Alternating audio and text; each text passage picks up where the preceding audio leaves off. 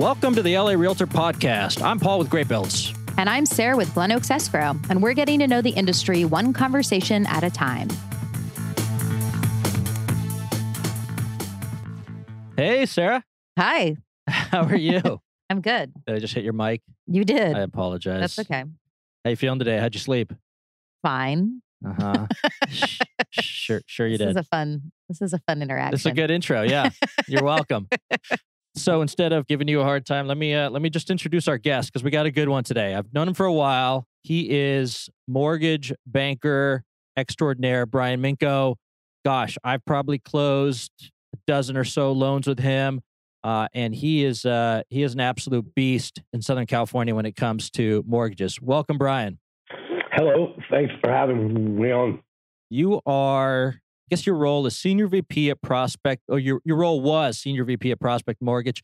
Now you're Divisional V P at Homebridge for uh, six years, yeah. yeah? Yes, that's correct. And you kind of, I mean, I don't know. I know a lot of people know you in our space, and but I don't know if everyone knows that you are just every year, you originate a crazy number of loans. Uh, I looked into you, and in twenty twenty-one, you were the eighth highest mortgage originator in the entire country. I saw that uh, in, uh, according to National Mortgage News, you were the number one mortgage originator in America with eight hundred plus loans done. So, I mean, you're you're a beast. How do you do it? You know, I, I've been in this industry for about twenty-six years. And I think that the bottom line is you have a reputation out there of just helping the actual realtors, the actual buyers. I think when you've been doing it as long as I have, you have a reputation of if they have a hard file, they have a problem, they have an issue, oh, you need to call Brian. He'll make it happen. And then when I make that one happen, then the realtors go, okay, yeah. You're my guy. I'm using you from here on out. And that's kind of how I started. That's been my experience with Brian is uh, if he says he can get a loan through, he can get a loan through. And that doesn't always happen because there are hard loans. There's things that come up. There's qualification issues. But like, I don't know how he does it, but this guy works magic and he, he seems to get every file through that that he says he can. Yeah, no, thank you. So look, I don't want to call you, you and I are, I don't want to call us old. I mean, we've been around the business for a few years. I'm not old. You're not old. Uh, I'm not old. We're definitely young at heart. Yep. But I'm guessing, so we're going through some interesting times with regard to rates and mortgages, values. You, like me, have probably seen it before. You've been through a couple cycles. I'd love to get your take on what's going on now, where this is going, the fact that we're all going to get through it together and kumbaya, right? Yeah, I mean, what's, you know, interesting about right now is it kind of feels like oh seven, oh eight, mm-hmm. except I don't think we're going to have the foreclosures that we had in the oh seven, oh eight era. I think th- that era was all about people not having equity in their homes. They didn't put any money down, so they just walked. I think now most people have a lot of equity in their homes. Most people are now actually qualifying for their mortgages. Mm-hmm. And I think what you'll find is when the consumer has money down or they have something invested in the property, they're not going to walk. And when you qualify and you and you can actually make the mortgage payment, I don't think we're going to see that. I think we'll probably see housing market go down. It's not going to be like oh seven, oh eight. I really don't think so. I think we might see five percent, uh, seven percent. I'm kind of thinking the values are going to go back to where the pandemic started, mm-hmm. where the values were then. I think that's where the values are going to come back at. I think right now interest rates are ugly. They're ugly, mm-hmm. but I think that's just a short window. I think, I think the inflation numbers are going to come down pretty hard over the next ninety to one hundred twenty days. And I think you could see rates significantly lower, maybe the end of the first quarter okay. is what I'm thinking. But I also think that right now is the opportunity, because I have a lot of people still purchasing homes knowing, hey, I can get fifty thousand off, one hundred thousand off the house right now. Mm-hmm. Come the middle of, you know, uh, next year, rates will drop, values will rise, and you'll be just rolling again. That's what I think. Refis are pretty slow, right? I mean, interest rates go up. Refis there's, are gone. There's no. There's no yeah, I was going to say, is anyone refining right now? Nobody's yeah. refinancing. Silly, so, silly folks. So what would you say to someone who's looking to purchase a home? Obviously, the rates affect their monthly payments. What is your take on, do you just go for it and then re- worry about refinancing later? Um, yeah. That's what yeah. You, yeah. I mean, I'm telling everybody right now, listen, the interest rate sucks. Right now, it just does. Although, if you can afford the payment for the next six months, eight months, seven months, whatever that number is, if you can afford it, go for it. Don't pay any points. Don't pay all these costs on these loans. Get in inexpensively. Take the higher rate. Shut up. Move on. And come, you know, the middle of next year, call me. I'll roll it. And we'll lower the interest rate. So that's funny. You you tell your clients to shut up. I do the same thing. That I think that's smart. Yeah. Do you have yep. to wait a certain amount of time to refinance? No, not at all. Oh, not at all. Yeah. There there's no prepayment penalties any longer, really, on most loans, and you really don't have to wait at all. So rates are like such a huge conversation right now, but mm-hmm. people also seem to be confused about the difference between mortgage rates and the federal rate raising. Mm-hmm. Can you tell mm-hmm. us about the difference between those, how the rates end up going up in the real estate industry? Yeah. So, I mean, what's been interesting about th- this cycle is when the feds raise rates, that, that that's not a direct correlation on, you know, mortgage rates. Right. That's other rates like your MasterCard, your Visas, your car, all that stuff. And what's interesting is, over the last several times, except this one a couple days ago, when the feds have raised rates, interest rates have actually came down. Hmm. And that's because the market feels, okay, maybe the federal government knows what they're doing, and maybe they're able to control the inflation. Well, what happened this last time was Powell made a few comments about the, uh, it's going to be very painful. Mm-hmm. He said that like four times. Yeah. Right. And when he said that, the market was like, oh, oh shit, we're in trouble. We're going to have a problem. And interest rates just rocketed. Like the, the ten year went up one hundred sixty basis points in one day, which mm-hmm. was insanity. Right. And now what's interesting is over the last couple of days, it's now came right back down about about a hundred-ish basis points. So the market's got to feel that the federal government knows what they're doing. And once they feel that that's happening, rates will come down. The federal government always does this. They, they, they go from one extreme to the other. They just can't get it in the middle. If you just go in the middle, life will be so much easier, but they just don't. It's good yeah. advice. Good yeah. advice. Go in the middle. Yep. Avoid extremes. Yep. Middle lane. Yep. So who who controls the uh, mortgage rate? Like who decides when it goes up and down? Well, it's the ten-year bond. The, the actual ten-year bond moves. The mortgage-backed securities move. When that goes up, rates go up. When that goes down, rates go down. What's interesting is we're probably already in a recession, mm-hmm. okay? But it was interesting. I talked to a guy yesterday that runs a hedge fund, and he's he's smarter than I am five hundred times over. And he said, we're not going to go in a recession. We're going to hit a depression.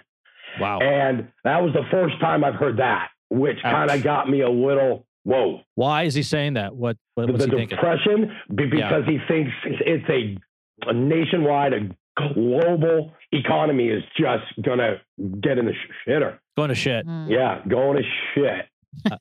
and What's interesting is if that happens, interest rates go down. It's very interesting. The industry I'm in, when things go bad, rates go low. The nine eleven, rates dropped. Uh, the pandemic, rates dropped. War, rates dropped. I mean, that's kind of the way things work here in this industry. So you don't need to necessarily get a thirty-year fixed uh, fixed rate loan. I mean, if you want a better rate, are there other options out there now? Well, what's interesting is uh, normally the answer is yes, right? Normally, okay. Over the last twenty-six years when I've been in this industry, normally the, you know, the five year, the seven year, the ten year is always one hundred fifty basis points lower. Right yeah. now, it's the other way. Really? There's a, there's an inverted yield curve going on right now where the short-term rates are actually higher than the long-term rates, which is yeah. wild. It's wow. wild. So it doesn't make any sense. So you all. can't get a better rate on an adjustable? Not really, no. Uh-uh. So you might as, might as well huh. lock in. Yeah, you might as well do a thirty-year fixed. I mean, why not? Yeah. Wow. That's interesting. Yeah, interesting. What are, are there any other loan products out there that, that people need to be aware of? Self-employment I, type stuff, anything else? Oh, yeah. I, I mean, obviously, right now, we're doing a lot of bank statement loans where these self-employed borrowers don't have tax returns that actually show their income. So we use their bank statements, we use their deposits as the income. And unlike oh seven, oh eight, these people are putting twenty percent, thirty percent, thirty-five percent down. So even though they're not technically showing their income, like I said earlier, when somebody's putting twenty, thirty percent down, they're not walking from this house. They're just right. not. So yeah. that's yeah. kind of the loan. And, and then obviously that interest rate's higher, obviously, because it's more of a risk. Yeah. Let me let me switch gears because I, I'm kind of interested in you and your your kind of career trajectory, right? In yep. a sense, as a as a mortgage broker, uh, no what no one gives you loans to do. You have to go out and get them, create relationships. You're, you're a salesperson. Yep. And I think of real estate agents, and that's what this podcast is uh, targeted at. They're salespeople too. No one gives them a house to list. So right. what what are some tips you might have for folks just starting out? Think about yourself twenty-six years ago, or maybe they're not starting out. Maybe they're in the meat of uh, of their uh, of their career. But what do you recommend in terms of sales? What do you recommend in terms of how do you how do you gain business? Well, I, I think it's very interesting because over my career, I I'm on all these podcasts and I stand up in front of thousands of people and everybody asks me, hey, what's the magic? What's the, yeah. the uh, I don't know, uh, secret sauce? And I'm like, I don't know. I really don't know. I just work. like I, um, I, mean, I didn't go, go to college. I barely graduated high school, like barely graduated high school. And what's interesting is I find that in this industry, a lot of people, whether they're in the mortgage side or the real estate side, most people in this industry are kind of, you know, lazy. They don't do the extra work. They don't make the extra call. They don't respond to every email. They don't call everyone back. They don't really work a true eight-hour day, right? A lot of people on the mortgage side, they'll show up at the office at, I don't know, ten o'clock. They'll get on the phone and then they'll go to lunch for a few hours. Then they'll come back and they'll work for an hour and then they'll leave. Well, I'm in the office at five a.m. and I don't leave until seven, right? I just work. And I think the reputation that I have is I'll, I'll make it happen. I'll get it done. And I think on the real estate side, it's the same kind of thing. I talk to a lot of agents who go out on a listing appointment and and the and the seller goes, hey, my house is worth one point eight. I want you to list it for one point eight. And a lot of realtors go, okay, let's list it at one point eight. Even though in their mind, they're like, this house ain't worth one point eight. What, what? Not even close, right? So I believe that the realtor side needs to be like, hey, listen, your, your house ain't worth one point eight. Right? It's worth one point six. I'm not going to take your listing at one point eight. It's not worth it to me because I'm going to waste my time. I'm going to waste your time. It doesn't make sense. So if you're willing to accept one six, because that's what the market's going to give you, then I'll list it. But I think a lot of realtors don't do that. They just want to get the listing, and then it just sits there, and it just sits there. And then when they get yeah. a one point six offer, then the seller's like, oh, one six, I'm not taking that. And then they're like, in the back of their mind, well, shit, dude, that's what it's worth, right? So I think yeah. the top realtors or the good realtors have to be able to walk away and say, look, I'm going to list it for one six. I don't care if the other person tells you one eight. It's not going to sell there. And I think that's, I think, a huge thing. Just, just be honest, I think, is the most important you know, thing. You know what always happens with that too? I've seen it so many times where the agent will say, yeah, great, we'll do it. We'll list it at one eight and then it won't sell. It'll sit on the market. Eventually, you know, the listing agreement will expire and they'll let go of the agent and they'll relist it at one six with, someone with another agent because their relationship has now been damaged, that's right. you know, because right. they wanted something that they didn't get that's, from the agent. So yeah, that's right. I definitely see that a lot. How did you create relationships, Brian? Like, uh, again, earlier in your career, now, every, you know, a lot of people know you and they call you, but what was it like earlier? You're in the office fourteen hours a day. What'd you do? I would go, go out to real estate offices. I mean, back in the day, the offices were open. So I just yeah. walk in, I'd start talking to people. I would, would go to open houses. I would just walk in Saturday, uh, Sundays. I get in my car.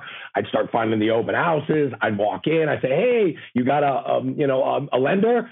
And they go, well, yeah, I got a lender. And I say, hey, listen, anybody that puts an offer in on your house, let me pre-qualify them, because that's another thing.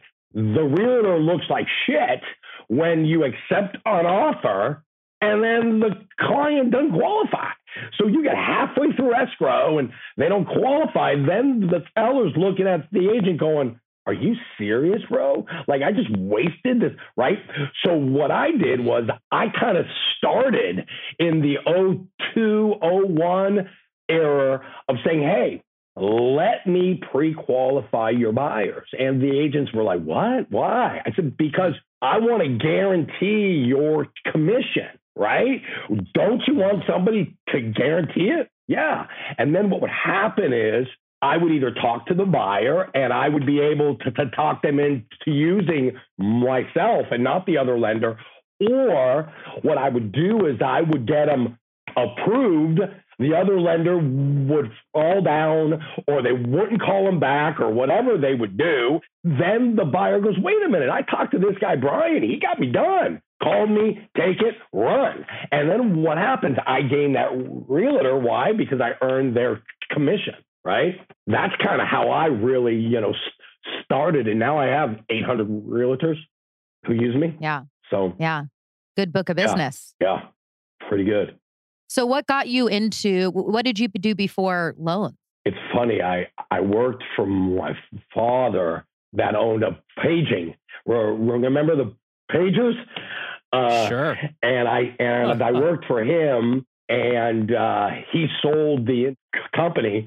And I was unemployed, and my next door neighbor, I would come home every night at six and, and seven, and this guy would be outside washing his Porsche.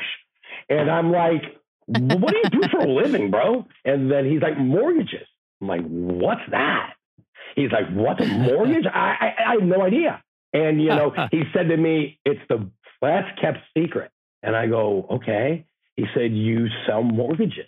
I'm like, really? That's what you do? And you're home at one o'clock in the afternoon washing your car? He's like, yeah. I'm like, get me in the business. So he got me on this uh, this interview with uh, a company called Home Savings of America. And I got hired. And actually, it's funny. I'm the first loan officer that Home Savings ever hired that that did not have a college education. The senior vice president said to me, I'm either going to make the stupidest mistake I've ever done in my life, or I'm going to make the smartest call I've ever made. So I wound up uh, being their top guy in like one year. So it worked out. Wow. Yeah, worked out. You just hustled, I right? I just worked. I mean, I, I, mean I, I didn't even know what I was even doing. I would just go to a client's house, gather all their shit, and go, okay, what do I do? What do I do? Because I had no idea. And I just worked, uh-huh. worked. And back then I worked twenty hours a day, every day, every hour. Wow. I mean, I was working. What do you think gave you the work ethic? I mean, is it just natural? Is that just you or family? I was raised poor. I was super poor when I was growing up, and, and being poor sucks. And I just learned from my father, who worked twenty hours a day. And that's all I really knew was how to hustle, how to work. And I, uh, and I just, I don't know, it's just working. And now well, what's funny is so many people say to me now, what motivates you now? It's not the money anymore. It's being number one. It's that is like still motivates me beyond. And now what's interesting is I really enjoy putting people into homes now, because back in the day, I, I would do the ten million dollars loans and the seven million dollars loans. And yeah, those are awesome, no doubt. But what's more enjoyable is getting a first-time home buyer into their home that they've been saving for forty years or twenty years, or they're in the police or the firefighters or the education, and you, you help them. Those people are loyal. They are loyal dogs. I mean, they will call, they will send you their uncles, their brothers, their cousins, their moms, their dads. And that's kind of what I really like now anyway. Mm-hmm. Yeah. yeah. Let me go back to what's okay. going on now. Are people having trouble qualifying? I mean, I, I think the underwriting is still relatively strict. It's not oh seven, oh eight, right? Are people having trouble qualifying as rates go up? Will they just won't be able to service well, the loan? What's interesting is the individuals that I pre-qualified last year, November, October, July of last year, they would be able to buy, let's say, a one million dollars house. Right? Because the interest rate was at, I don't know, you know, a three. Now, yeah. if the interest rate's at six, they don't qualify for a, a, a million dollar house anymore. So now they qualify for this eight hundred thousand dollars house, right? So that's the only difference is the buyers go, oh, I found this house. I finally got it, because there weren't eighty offers. I'm like, okay, great. How much was it? Oh, it's a, a million. I'm like, oh, oh no, no, no, no. Yeah. Right. And then you start having to wait, you got to do this now. And now you got to pay off this car and you got to do certain things so you qualify, because if the interest rate's higher, your monthly payment's higher. And what's very interesting is six hundred dollars a month to the average person. That's a lot of money. five hundred dollars more a month. Yeah. That, that'll either make them qualify or not. So, yeah, there's a lot of that going on, a lot. And that's not, there's nothing that's going to make that go away imminently. I mean, we don't think rates are going to go down any significantly anytime soon. But if prices go down, right? So if they make an offer now for eight fifty for that same house, now now it's getting exactly. closer to working out. Exactly. And you're seeing now the sellers are, are are now dropping their price a little bit. They're getting antsy. They want to get out of California. They want to move to Arizona, Nevada, Texas, and they start dropping a little bit. And and to be honest, I mean, I'm seeing them go back to, like I said, prior to, to the pandemic. That's about where I think values are going to go back down to. Maybe not that low, but in that range. Yeah. Yeah, I think... Uh... Values got a little ahead oh, of themselves, yeah. right? Oh, yeah. Yes. So you, I think you you seem like the kind of work hard, yeah. play hard kind of guy. What do you do during those four hours a day that you're uh, not working? I work out. I play golf. Yeah. I got an auto collection that I kind of mess around with, uh, hang out with my family, that kind of stuff. Yeah. Yeah, yeah. What uh, do you see yourself ever... You don't really imagine yourself ever retiring from this, right? No chance. Ever. Never. No, no chance of that happening. I, I I love it. I I mean, I might slow down a little bit and let my son uh-huh. kind of help me more and kind of slow down a little bit. But yeah, I don't see myself going, ah, I'm done. I'm out. I, I like it yeah. too much. It's enjoyable. I, I love, you know, helping people. I really do. I, I love it now. I really do. How big is your team? My team's about eight or nine people on it. I got uh, the processors, the L O As, I've got my own uh, underwriters in-house who kind of look at the file prior to sending it to the underwriter. So I've got about eight or nine people on my team, and they're the ones who do all the work. I mean, they're phenomenal. They're phenomenal. Including a, a really nice, slightly less handsome yes, brother, I believe, yes. right? Older as well. Older. Older brother. He, exactly. He no, no, no. He's, he's been seems... a huge part of this for a long time. Yeah, yeah. So last question, Brian. What should agents know these days? What, what, what do you, if you were sitting across from an agent telling them, here's what you need to know these days about pre-qualifying, making sure your buyers, you know, making sure that if you're sellers are getting the right buyers, what, what do they need to know right now? I mean, to be really honest, guys, it's get a loan officer like myself who does all the work up front. Make sure that buyer isn't just pre-qualified. They are fully approved and ready to go. That's what my squad does, because they're the best. And I won't send out a pre-approval letter until I know that they are approved and done. And that helps, because even now you're going to waive your, your, your loan contingency up front or certain things like that. You have to have somebody that has done all the work, because if you're at a a Wells Fargo, Bank of America, Citibank, something like that, and the loan officer doesn't do their entire job up front, that's going to be a problem. That's going to be a problem. So really, the buying agent, the selling agent, get a loan officer that actually does the work up front. It's really important. It really is. Gotcha. Awesome. Well, thank you so much. Crazy times, but yes, we're going to we get are. through it, aren't yes, we? Yes, we are. We always do, right? We, we always do. So we, yeah, they always end, and then things on the other side always just get better. Yeah, no, no. I, I see this as kind of a waiting out period for a lot of people that have been in this industry for a, yeah. a few years who think, oh, this is easy money, right? Well, now they're going, oh, this ain't so easy anymore. Those mm-hmm. people are going to go away, which is awesome. And then come, I think, at the middle of next year, we're going to be rocking again. Yeah. More, moral of the that story. That gives me hope. I like that. Work hard. Yep. Yeah, that's right. Hard. Wait work it hard. out. Just keep waiting work it out. Hard. Wait, wait it out. That's right. And work. Thank you, Brian. Always, Thank always you, a pleasure, Thank man. Thank you, Sarah. Thank you, yeah. guys. Thanks so much.